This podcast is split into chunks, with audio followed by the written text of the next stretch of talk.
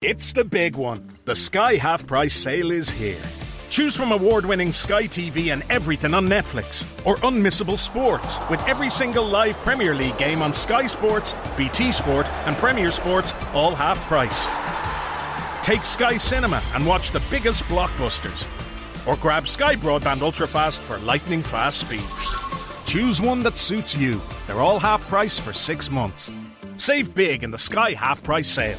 Search Sky Half Price. Availability subject to location, TV and broadband products sold separately. For more info, see sky.ie forward slash speeds. Setup fees, min terms and further terms apply. Offer ends 2nd of September.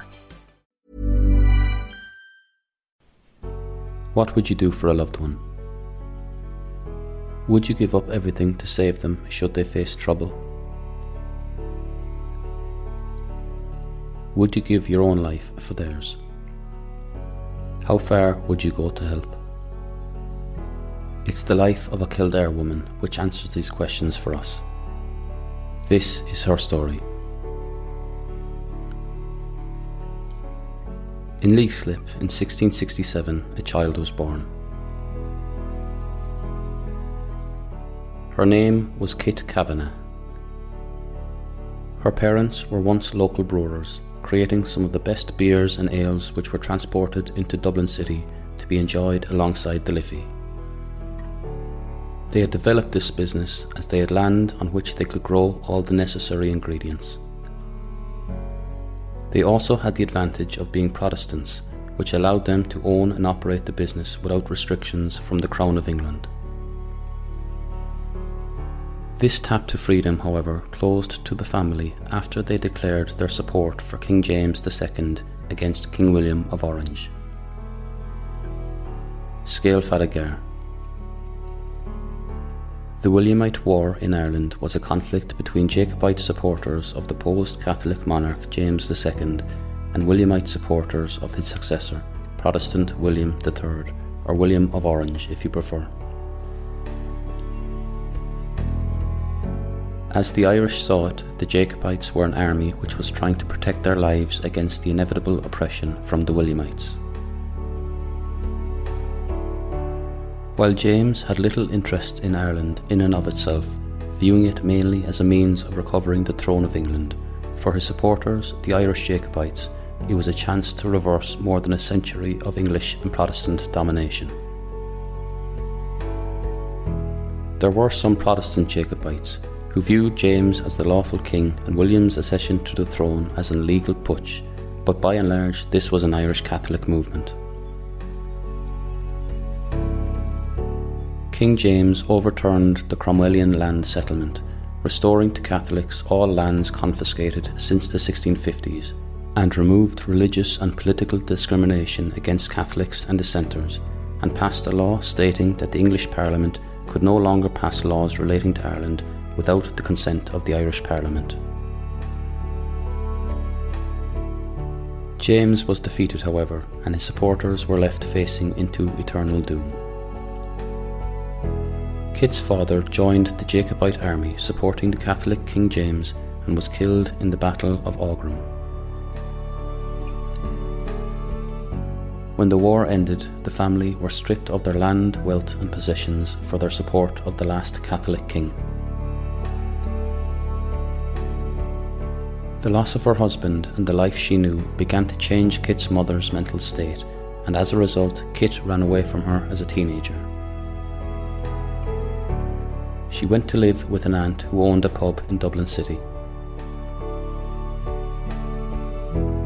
Her life tipped along from there as relatively normal. She did not suffer in the same way as the Catholic majority on the island, for her religious views were in line with the new ruling class, but her connection to the Jacobite cause did leave a scar on her name. This meant that most avenues to education or prosperity were off limits to her. Despite her knowledge of the brewing process, she would not be afforded the opportunity to work in a brewery as a result. She resigned herself to working in her aunt's pub, collecting glasses and managing stock.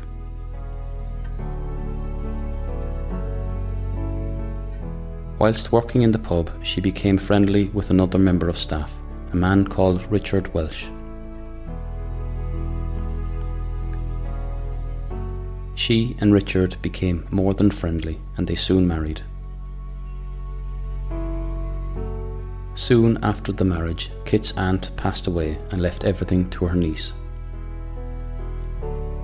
Kit ran the pub with great pride and was noted as being a tremendous host for all who entered through the doorway. Richard waited the tables and she poured the drinks. Things went well for the young couple for the next few years. Catholics and Protestants saw it as a safe place where they could share a drink together away from discrimination.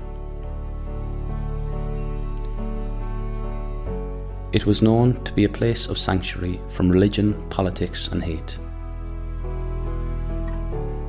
Irish traditional music would be played in the corner and would be followed by English, Scottish, and Welsh songs and poems enjoyed by all.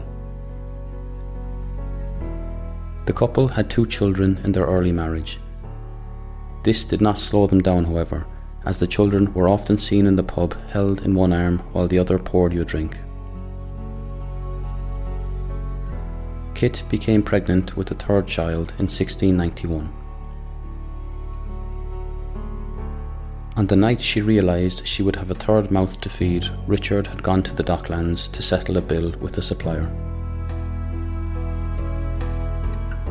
She thought the best way to tell him of their news would be to wait for him to come back, ask him to move some crates, and tell him, I can't lift that, it would be bad for the baby, and she would wait his reaction with glee.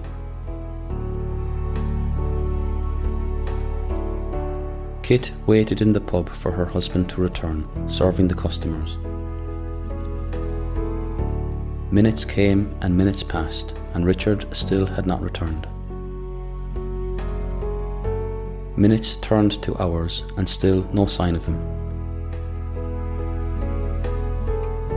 She assumed maybe he had stopped somewhere for a drink on the way back, or popped in somewhere to get out of the rain or perhaps he had met an old friend by the docks and got caught chatting. As she closed the pub for the night, he had still not returned. At this point, her worry was now visible and crippling. She felt great tension in her chest, which induced a further panic. She knew at this point all the pubs in Dublin would most likely be closed. She grabbed her children and ran to a neighbour's house. She asked them to mind the children as she set out on foot to the Docklands to find her husband.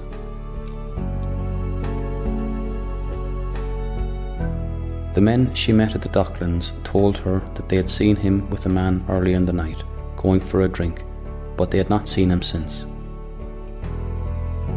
She went to all the pubs she could think of, banging on the doors furiously, angry with him for causing all the trouble, and now having even embarrassed her. There was no sign of him.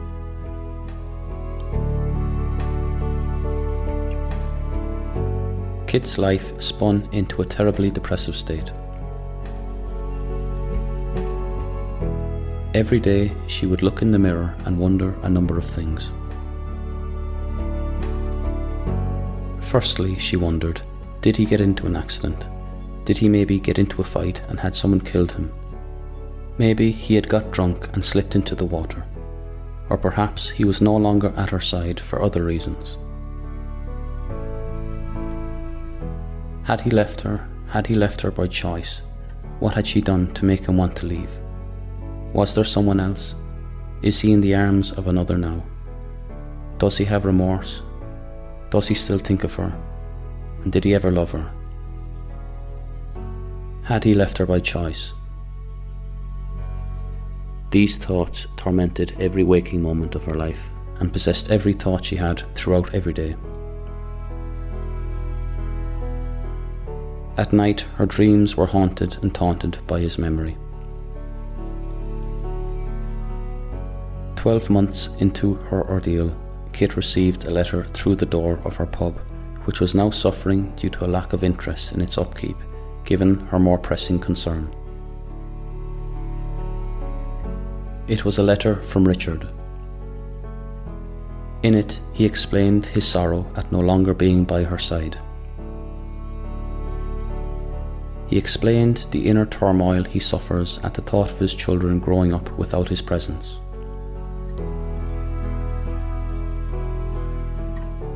The letter went on to explain that he had not left by choice. When he arrived at the docks, he settled his bill with the supplier, and on his way back home, he met a friend going towards the docks. They decided that a pint wouldn't go amiss, and together they went to a nearby pub. As Richard lowered his pint, said goodbye, and began to make his way to the door, a British Royal Navy press gang entered through the doorway. The following morning, Richard found himself shackled in the belly of a ship heading for the Netherlands. He had been enlisted in the Navy against his will, as was customary. His friend refused their advances and so found himself sinking to the bottom of the waters of Dublin Bay with weighted boots. He explained that he had tried many times to escape, but was caught on each attempt and had been whipped on a number of occasions for his efforts. Kit lowered the letter and grabbed her children. She marched them to where her mother was now living in Dublin. She left them in her care and went back to the pub. She went upstairs to the bedroom and opened the wardrobe. She removed from it her husband's trousers, a shirt, a jumper, and a cap. She put them all on. She went back downstairs to the kitchen and grabbed a large knife. With her left hand, she gripped her long hair, and with the other, she began hacking at it. She packed a bag and headed to the Navy recruiting office in Dublin. She was enlisted in the Navy and was described as a clever, brisk young fellow by the recruiting officer. Twelve months after her husband was taken to the Netherlands against his will, Kit was going to go and get him and bring him back.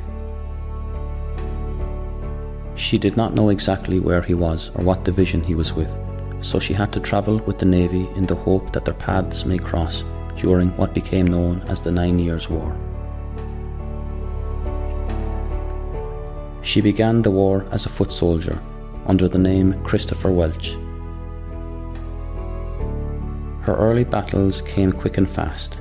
She had to learn how to use her weapons quickly, which were totally alien to her. Fear pressed her through the early fights, and she began to become hardened to the battle. Her drive to find her husband had surpassed her need to run away. Over the next two years, she managed to fight and live as a man. She refused showers and used a long homemade funnel in order to use the bathroom standing as a man. It was in the Battle of Landen when people really began to notice her.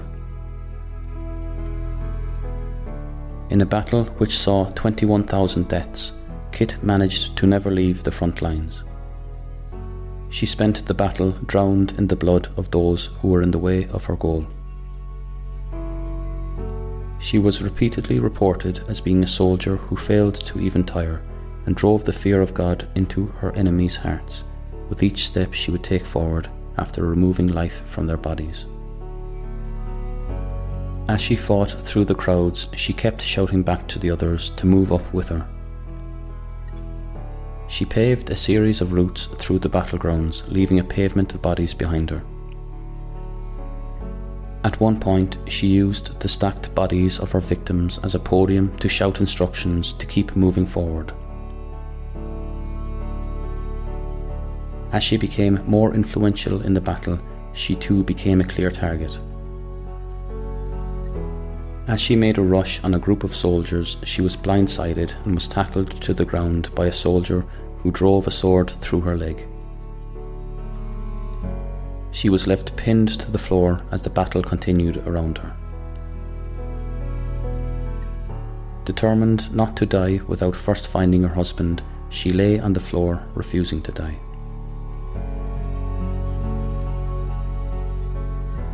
After the battle, she was taken to a type of prisoner of war camp. She spent two years here, wasting away but never being discovered for being a woman. Determined to get her back due to her importance in the war effort, a trade deal was made for her and she returned to the British forces. When she rejoined them, they found that she was now a battle hardened soldier, not afraid of anything. Some of her superiors feared their safety around her, as a disagreement may lead to a fight. This came to a head when she witnessed a sergeant of a company aggressively grab a woman. Kit drew her sword and liberated his head from his neck. Following this, she was dismissed from the army. Still determined to find her husband, she agreed to leaving without a fight as long as she could join a different division instead. Out of fear, her superiors agreed. She promptly joined the 2nd Royal North British Dragoons and set out on her mission again. She fought with this division for the next three years until the war finally ended. When the war ended, she still had not seen her husband or had found proof of his death. Disappointed by this failure, upon hearing that the army were to take part in the War of Spanish Succession in 1701, she went with them. Remarkably, at this point, still she had not been discovered as being a woman after spending nearly 10 years in the army, eating, drinking, playing cards, and living as a man. She would also go to the brothels with the men, but spend her time drinking there rather than engaging in the other activities available. Her success at disguising herself became evident as a prostitute accused Kit of having fathered a child with her. Kit did not fight the claim as it allowed a further disguise of her sex. People thinking of her as a father would surely be a better disguise than any. She even paid the woman child support to encourage the lie. Kit began to thoroughly enjoy being a soldier. The place she took in the battles as a leader gave her a real sense of purpose. She loved the thrill of a fight and loved how the men had been tricked into following a mere woman into a fight for their lives. She received many awards for her efforts and became an international icon for soldiers. Three years into this new war, in the Battle of Schellenberg, whilst charging at a group of bunkered down soldiers, she took a musket ball to the thigh. While she lay on the ground, she managed to kill two more soldiers and she bled. As the battle was won, she was taken to a medical tent for treatment. Here she heard her division were heading towards the Battle of Blenheim. Refusing to let them go without her, she strapped up her leg and marched with them with the musket ball fixed firmly above her knee. After the blood soaking battle, she was sent for treatment on her thigh, but she refused initially. It was then agreed upon that she would accept treatment while watching the prisoners. Whilst watching them and receiving treatment, in the distance she saw a soldier aggressively grab a woman. She grabbed her sword and pushed the medic out of her way and rushed him. As she raised her sword above her head to swiftly strike it across his neck, he turned around. It was Richard, her long lost husband, the reason she had come to war. The two stood shocked.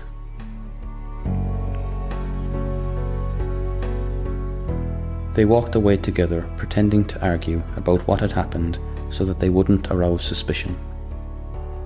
They talked about the last few years, and Kit explained where she had been and what she had done, all to find him.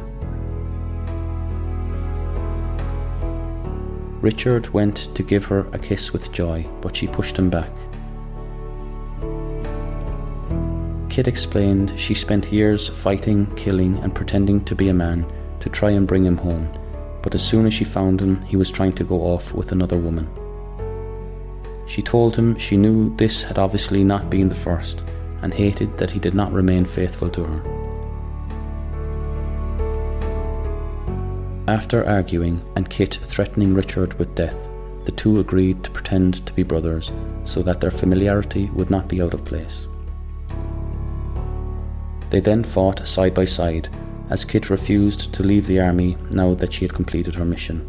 With her husband now expelled from her life, the army was her true love. They remained great friends, but Kit could never bring herself to forgive him.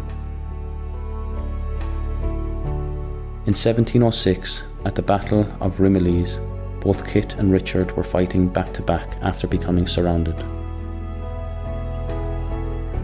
Kit received a blow to the head and went down with a fractured skull. Richard stood over her body and fought off anyone who tried to come near her. After hours of defending her, he eventually managed to pull her back to a medic. The medic, who operated quickly, discovered she was Omen. During her previous surgeries, she was conscious and managed to encourage them away from evidence. The news of the discovery soon spread through the British Cavalry Brigade. Eventually, Lord John Hay, the brigade commander, intervened, having Richard brought from the 1st Regiment of Foot. After hearing the whole story, he ordered that Kit's pay be continued while she remained under the care of the army.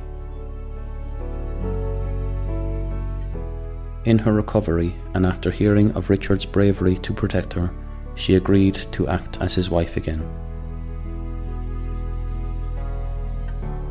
This also allowed her to remain with the army as a wife of a soldier rather than as a soldier herself. The officers who admired her as a soldier bought her a full upper class woman's wardrobe and allowed her to stay with the higher class women of the war. Things weren't rosy from here on out for her marriage, however. Having found Richard chatting up another woman, she cut off the woman's nose and stabbed Richard through the hand. Few weeks later, whilst retreating from a battle they had become outnumbered in, Richard was killed. Kit spent the next four days turning over every body on the battlefield until she found him. She stayed with the army until 1712 when the war began to come to an end. She moved to London and was requested by Queen Anne to come and visit her as she had heard of her remarkable tale. Queen Anne granted her a bounty of fifty pounds and a shilling a day for the rest of her life as a pension. She took this and moved back to her home in Dublin. She remarried and opened another pub.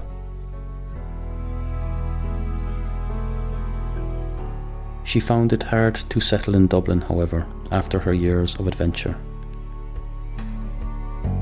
For many years, they moved about England and Ireland, Kit being paraded as a celebrity everywhere they went.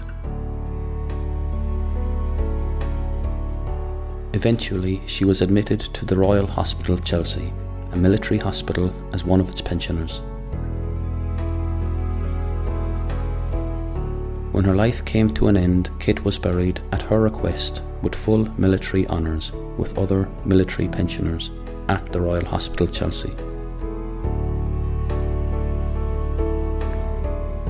She was the first woman to be allowed this.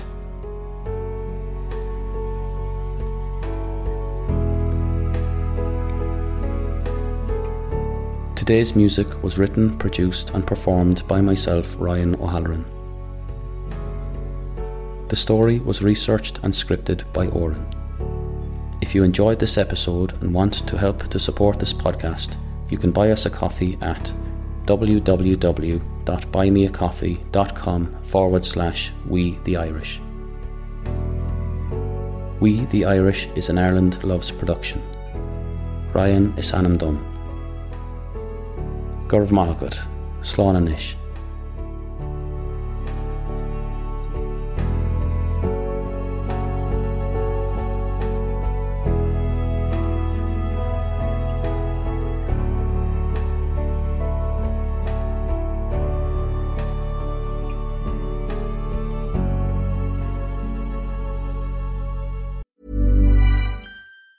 It's the big one. The Sky Half Price sale is here. Choose from award winning Sky TV and everything on Netflix, or unmissable sports with every single live Premier League game on Sky Sports, BT Sport, and Premier Sports, all half price. Take Sky Cinema and watch the biggest blockbusters, or grab Sky Broadband Ultrafast for lightning fast speeds. Choose one that suits you. They're all half price for six months. Save big in the Sky Half Price sale. Search Sky Half Price. Availability subject to location, TV and broadband products sold separately. For more info, see sky.ie forward slash speeds. Setup fees, min terms and further terms apply. Offer ends 2nd of September.